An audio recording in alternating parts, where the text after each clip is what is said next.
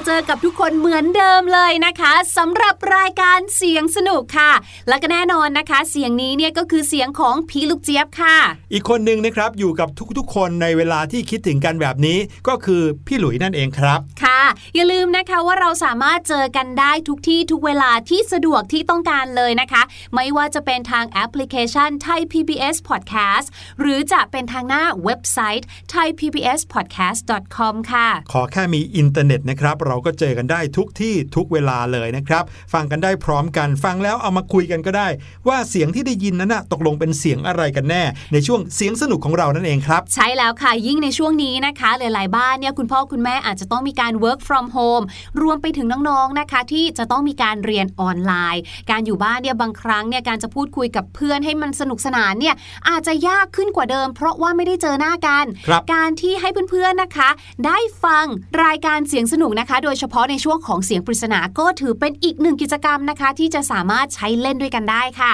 ถูกต้องแล้วครับ เอาล่ะไหนๆก็พูดถึงเสียงปริศนาแล้ว เรามาฟังกันเลยดีกว่าครับพี่ลูกเจี๊ยบว่าเสียงปริศนาในวันนี้เป็นเสียงของอะไร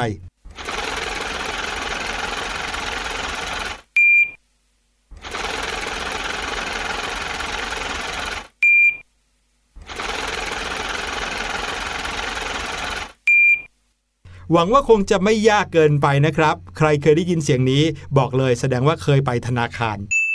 แต่ว่าตอนนี้น้องๆ ไม่ต้องไปธนาคารครับ อยู่กับพี่หลุยพี่ลูกเจี๊ยบดีกว่า เพราะว่าเราทั้งสองคนจะพาน้องๆ ไปเล่นกีฬาครับ การเล่นกีฬาเนี่ยนะคะเป็นสิ่งที่ดีค่ะ มีเพลงเลยเนาะบอกว่ากีฬากีฬาเป็นยาวิเศษใช่โดยเฉพาะนะคะหลาย ๆ คนเนี่ยบอกว่าโอ้โหไม่ชอบเลยอะเล่นกีฬาเล่นแล้วก็มีเหงื่ออมตัวเหนียวเหม็นร้อนไม่ชอบ วันนี้ค่ะ พี่หลุยและพี่ลูกเจี๊ยบมีทางออกให้ค่ะ เป็นกีฬาชนิดที่ไม่ต้องออกแรงเลยอือหือของโปรดพี่ลูกเจี๊ยบเลยแหละค่ะ กีฬาแบบเนี้ยถึงแม้ว่าจะไม่ต้องออกแรงเลย แต่ก็ยังนับว่าเป็นกีฬานะครับ เพราะว่ามีการแข่งขันชิงแชมป์กันอย่างจริงจังด้วย วันนี้ใครอยากจะเล่นกีฬาแบบไม่ต้องออกแรง เร่เข้ามาเร่เข้ามามาฟังกันเลยครับ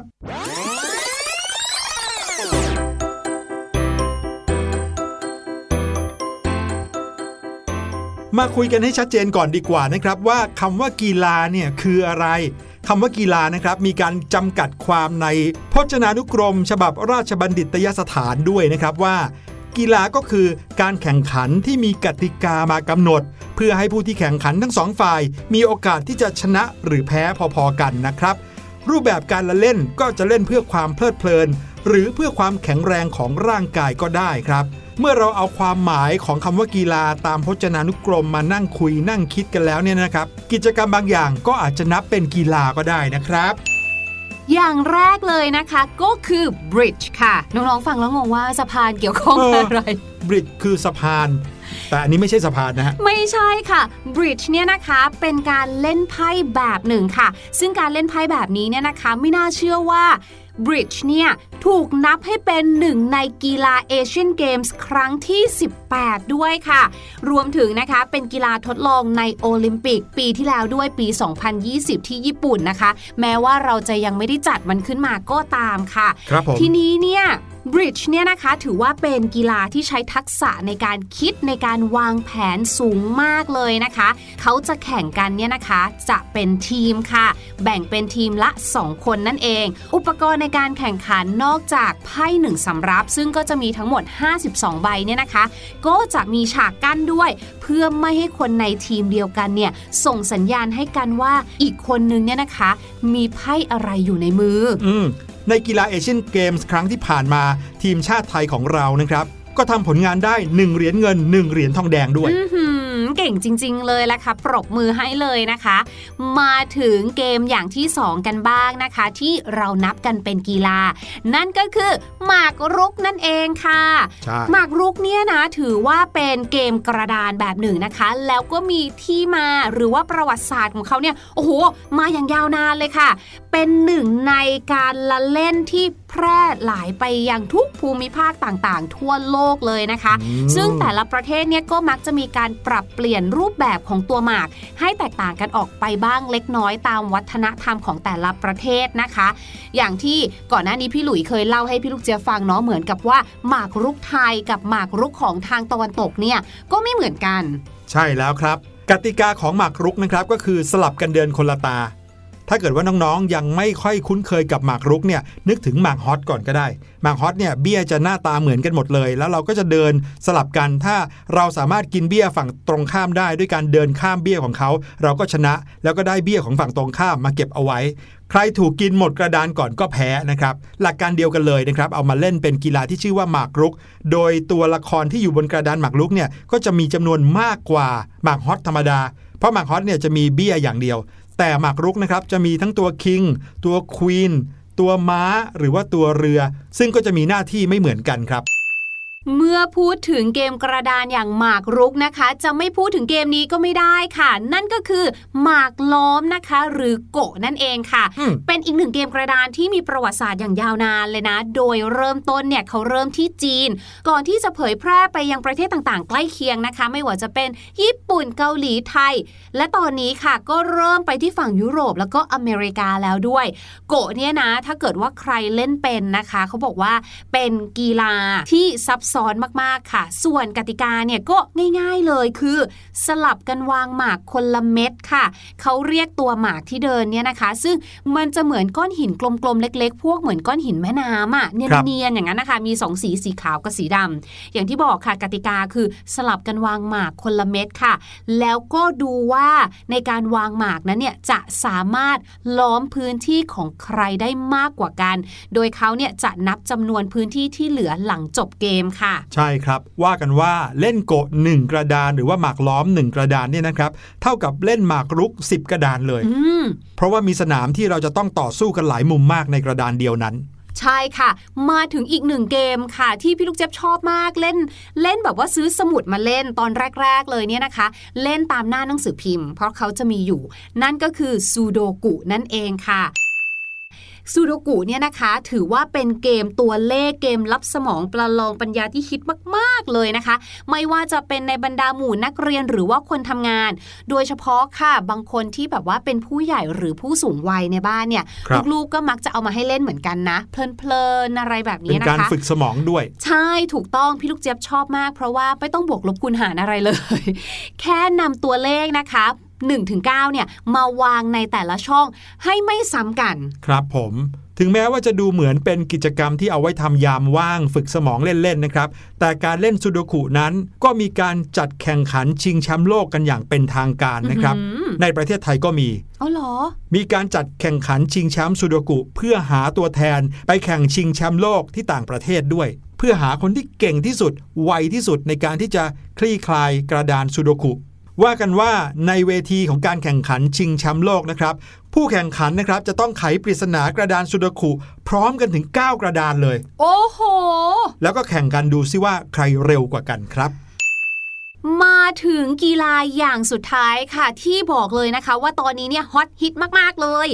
นั่นก็คือ e-sports นั่นเองค่ะ ถือว่าเป็นกีฬาเกิดใหม่นะคะ แล้วก็ได้รับความนิยมในหลายประเทศรวมถึงประเทศไทยด้วย เพราะว่าล่าสุดเนี่ยก็ถูกบรรจุหรือว่าถูกใส่ลงไปว่าเป็นกีฬาในเอเชียนเกมส์แล้วด้วย ถูกต้องครับ พูดว่า e-sport ขึ้นมาเนี่ยนะครับ คุณพ่อคุณแม่อาจจะนึกภาพของการที่มีคนมานั่งเล่นเกมคอมพิวเตอร์แข่งกันอืมเหมือนกับเดี๋ยวนี้มีการออนไลน์แล้วใช่เล่นแข่งกันทางออนไลน์แล้วก็รู้สึกเหมือนโอ้โหเอาจริงเอาจังกันมากเลย หลายหน่วยงานที่เกี่ยวกับการกีฬา ยังไม่ได้มองว่า e-sport คือกีฬาด้วยซ้ำไปนะครับอืมแต่ความจริงแล้วนะครับ เกมที่เขาเล่นแข่งขันกันใน e-sport เนี่ยก็มีทั้งเกมแนวกีฬาด้วยนะมีเกมวางแผนการรบ เกมต่อสู้เกมยิงปืนที่แสดงให้เห็นถึงการทำงานเป็นทีมด้วย อืม เดี๋ยวนี้นะคะ บางโรงเรียนเนี่ยก็เริ่มมีชมรมครับ e-sport แล้วด้วยนะคะ ให้น้องๆเนี่ยนอกจากที่จะได้คิดค้นเกมกันเองแล้ว ก็ยังได้มาเล่นเกมเพื่อที่จะเรียนรู้การทำงานเป็นทีม และการวางกลยุทธ์ต่างใช่ครับ และเมื่อในการเล่นเกมนี้มีการแพ้การชนะกันเนี่ยนะครับ ก็กลับไปสู่หลักการที่ว่ากีฬานั้นก็จะต้องทำให้ผู้ที่แข่งขัน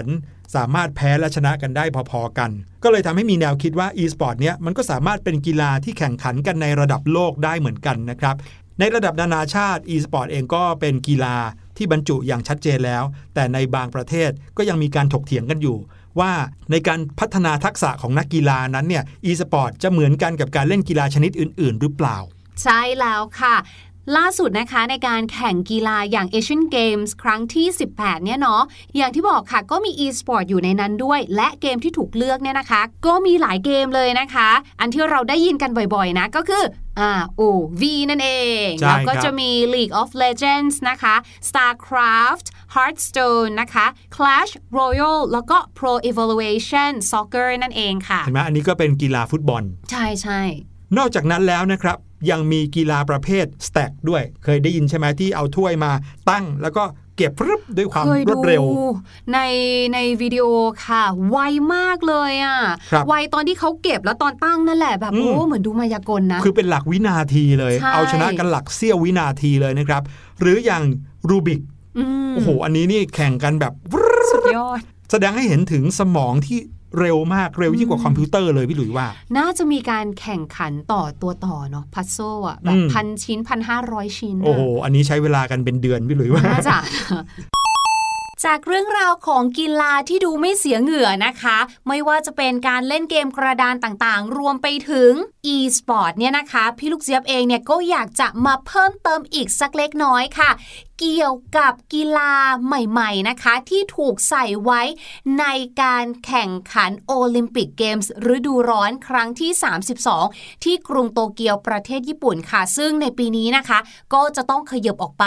เนื่องจากโดนผลกระทบจากโควิด -19 แต่ว่าไม่เป็นไรค่ะ เราก็สามารถที่จะมีความรู้เสริมเพิ่มเติมได้ เพื่อว่ากีีฬาโอลิมปิกนะคะ ได้กลับมาจัดในเร็วๆนี้ เราก็จะได้เตรียมตัวค่ะว่า เรานั้นอยากจะดูกีฬาอะไรเป็นพิเศษกีฬาที่ถูกใส่ไว้ในโปรแกรมการแข่งขันเพิ่มเติมนะคะ น่าสนใจทุกอันเลยอะ่ะเพราะว่าสำหรับพี่ลูกเจี๊ยบนะ พี่ลูกเจี๊ยบมองว่าเป็นกีฬาแบบสมัยใหม่ เข้ากับยุคสมัยมากๆเลยนะคะ ไม่ว่าจะเป็นกระดานโต้คลื่นค่ะ หลาย ๆ คนนะคะบอกว่านี่คือกีฬาที่เจ๋งที่สุดเลยที่ได้ใส่เข้าไปในการแข่งขันโอลิมปิกนะคะ ส่วนตัวพี่ลูกเจี๊ยบมองว่าความยากก็คือว่าในวันที่แข่งขันน่ะถ้าเกิดว่าทะเลมันไม่มีคลื่นเนี่ยจะทำอย่างไรกันล่ะกีฬาประเภทที่ 2 นะคะ ที่ถูกใส่เข้าไปก็คือสเก็ตบอร์ดค่ะ กีฬานี้เนี่ยอาจจะถูกมองว่าเป็นเกมของเด็กๆนะคะ แต่การนำกีฬานี้ใส่เข้าไปในโอลิมปิกเนี่ยนะคะ บอกเลยว่าช่วยทำให้ภาพลักษณ์ของโอลิมปิกเนี่ยดูทันสมัยมากขึ้นเลยละค่ะ โดยการแข่งขันสเก็ตบอร์ดนะคะ จะถูกแบ่งออกเป็น 2 ประเภทค่ะ ก็คือประเภท streetที่จะมีสนามแข่งคล้ายกับบนถนนเลย แล้วก็จะมีสิ่งกีดขวางวางเอาไว้ด้วยค่ะ และการแข่งขันประเภทที่สองนะคะ ของสเก็ตบอร์ดก็คือ Park นั่นเองค่ะ แบบ Park เนี่ยก็คือจะมีสนามแข่งเป็นแอ่งลึกนะคะ โดยมีจุดตกที่สูงชัน แล้วก็มีเนินคลื่นที่ท้าทายค่ะกีฬาอย่างที่ 3 นะคะ ที่ถูกใส่เข้าไปในโอลิมปิกก็คือ ปีนหน้าผาค่ะ หลายๆ คนนะคะคาดไว้แล้วค่ะว่า กีฬาปีนหน้าผาเนี่ยน่าจะได้รับความนิยมสูงมาก ๆ เลยในการแข่งขันโอลิมปิกเกมส์ที่ญี่ปุ่นในครั้งนี้นะคะ หลังจากที่มีสารคดีกีฬาปีนหน้าผาออกมามากมายในช่วงไม่กี่ปีที่ผ่านมาค่ะ ซึ่งการแข่งขันปีนหน้าผาก็จะถูกแบ่งออกเป็น 3 รูปแบบเหมือนกันก็คือ แข่งความเร็วกันแบบตัวต่อตัว แบบที่ 2 นะคะก็คือการปีนหน้าผาระยะสั้นแบบไม่ใช้เชือกและแบบสุดท้ายค่ะก็คือ การปีนขึ้นไปพร้อมเชือก เพื่อนำไปแขวนไว้กับอุปกรณ์บนหน้าผาตามเส้นทาง ซึ่งเขาก็จะนำคะแนนทั้งหมดนี้นะคะ มารวมกันเพื่อหาผู้ชนะนั่นเองค่ะ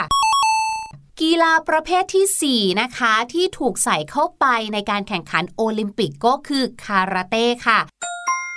คาราเต้เนี่ยเป็นกีฬาที่มีต้นกำเนิดจากการต่อสู้ของนักรบในยุคก่อนนะคะ ซึ่งถ้านับดูแล้วเนี่ยก็ต้องโอ้โหย้อนหลังไปเป็นศตวรรษเลยค่ะ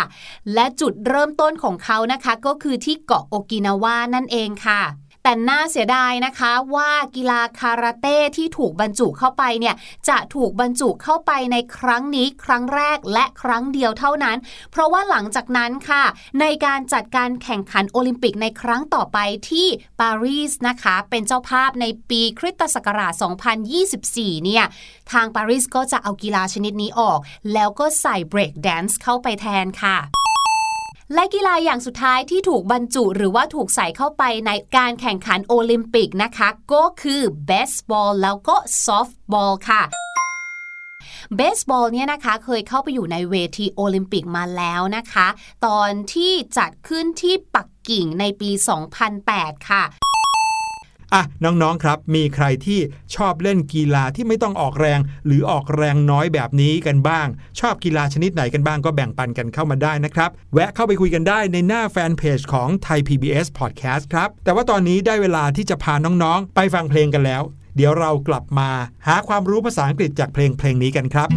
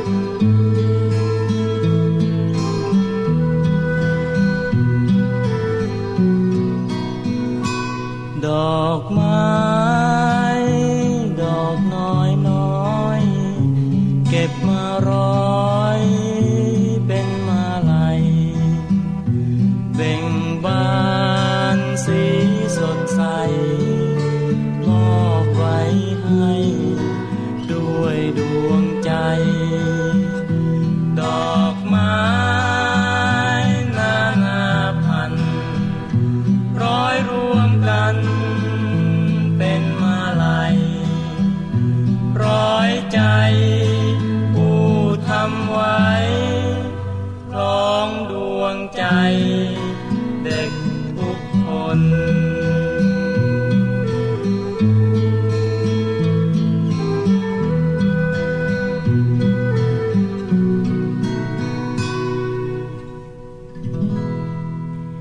ที่เพิ่งจบไปนะคะ ชื่อว่ามาลัยค่ะสำหรับคนไทยเราเนี่ยจะคุ้นเคยกับคำนี้อยู่แล้วนะคะ มาลัยเนี่ยก็ภาพแรกหรือสิ่งแรกที่นึกถึงก็น่าจะเป็นพวงมาลัย ใช่ที่เอาไว้ถวายพระเอาไว้ให้คุณแม่ในวันแม่นั่นเอง ถูกต้องค่ะ แล้วเมื่อไหร่ก็ตามที่ถึงวันแม่นะ มุกเรื่องของพวงมาลัยเนี่ย จะเหมือนกันทุกปี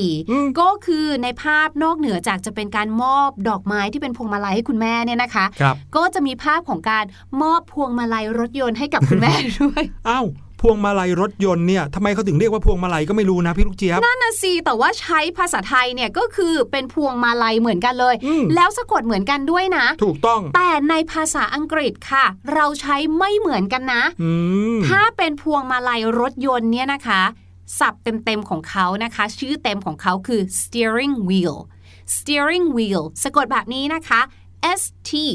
W E R I N G steering เว้นวรรคค่ะ W H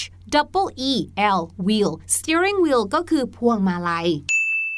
แต่ถ้าเราเนี่ยนะคะกำลังพูดถึงดอกไม้ที่เป็นพวงมาลัยเลยเนี่ยนะคะ เราจะใช้คำว่า garland ค่ะ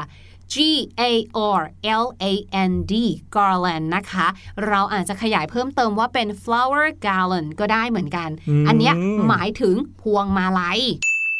ไหนๆนะคะ เราก็ได้พูดถึงเรื่องของพวงมาลัยแล้วเนี่ยพี่ลูกเจี๊ยบก็เลยอยากจะขยายคำศัพท์ต่อไปอีกสักหน่อยค่ะ พูดถึงบรรดาสิ่งที่เราเนี่ยนะคะสามารถที่จะนำไปใช้ไหว้พระหรือว่าถวายพระได้อืมนอกจากพวงมาลัยแล้วก็ยังมีอีกเพียบเลย ใช่แล้วค่ะ อย่างแรกเลยเนี่ยนะคะ ก็คือเทียนนั่นเองค่ะ ในภาษาอังกฤษเนี่ยนะคะ ก็ใช้เหมือนกันทั่วไปเลยค่ะ ก็คือ candle ค่ะ C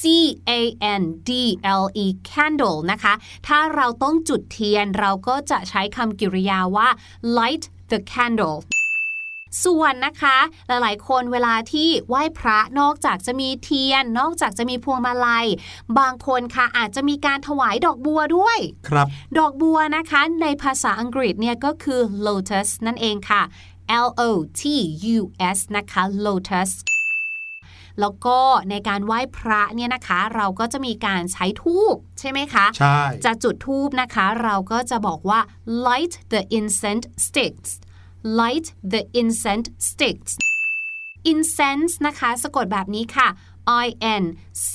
E N S E เว้นวรรคนะคะ S T I C K stick นะคะ ถ้ามีทูบหลายดอกก็เติม S เข้าไปค่ะ สิ่งที่น่าสนใจก็คือคำว่า light นั่นเองครับ หลายๆ คนรู้จักคำว่า light แปลว่าแสงสว่าง แต่คำว่า light นี้ก็ยังกลายเป็นคำกริยาได้ด้วย L I G S T สะกดเหมือนเดิมเลย แต่ แปลงร่างกลายไปเป็นคำกริยาที่แปลว่า จุดไฟก็ได้ครับ ใช่แล้วค่ะ แล้วเมื่อเรานะคะ จุดทูบเราก็ต้องไปปักในกระถางทูบถูกไหมคะ เพื่อความปลอดภัยด้วยนะคะ กระถางทูบในภาษาอังกฤษก็คือ incense burner นั่นเองค่ะ incense สะกดเหมือนเมื่อสักครู่เลยค่ะ ส่วนคำว่า burner นะคะ สะกดแบบนี้ค่ะ B U R N E R incense burner นะคะ ก็คือกระถางทูบค่ะ วันนี้น้องๆ ได้รู้คำศัพท์ที่เกี่ยวกับการไหว้พระเป็นภาษาอังกฤษกันเพียบเลยนะครับ ใครจดไม่ทันย้อนฟังได้นะครับ แล้วก็จดเอาไว้ในสมุดคำศัพท์ของตัวเอง เป็นคลังคำศัพท์ส่วนตัวได้เลย ขอบคุณพี่ลูกเจี๊ยบมากๆเลยครับ เอาละครับ ตอนนี้ได้เวลามาเฉลยเสียงปริศนากันแล้วครับ เสียงปริศนาของเราเป็นเสียงที่บอกว่าอยู่ในธนาคาร ไปฟังกันอีกสักรอบหนึ่งครับ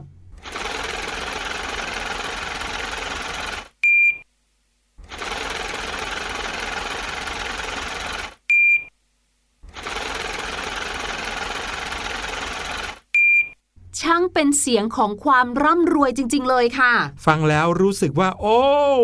ทำไมเยอะอย่างนี้ ต้องมีเงินเยอะเท่านั้นนะครับ ถึงจะเข้าเครื่องนี้ได้ เสียงที่เราได้ยินในเสียงปริศนาวันนี้นะครับ ก็คือเสียงของเครื่องนับธนบัตรนั่นเองครับมีใครเดาถูกกันบ้างหรือเปล่า เอาละครับ วันนี้รายการเสียงสนุกของเราหมดเวลาลงเรียบร้อยแล้ว กลับมาพบกันได้ใหม่ EP หน้า วันนี้ลาไปก่อน สวัสดีครับ สวัสดีค่ะ สบัดจินตนาการสนุกกับเสียงเสริมสร้างความรู้ในรายการ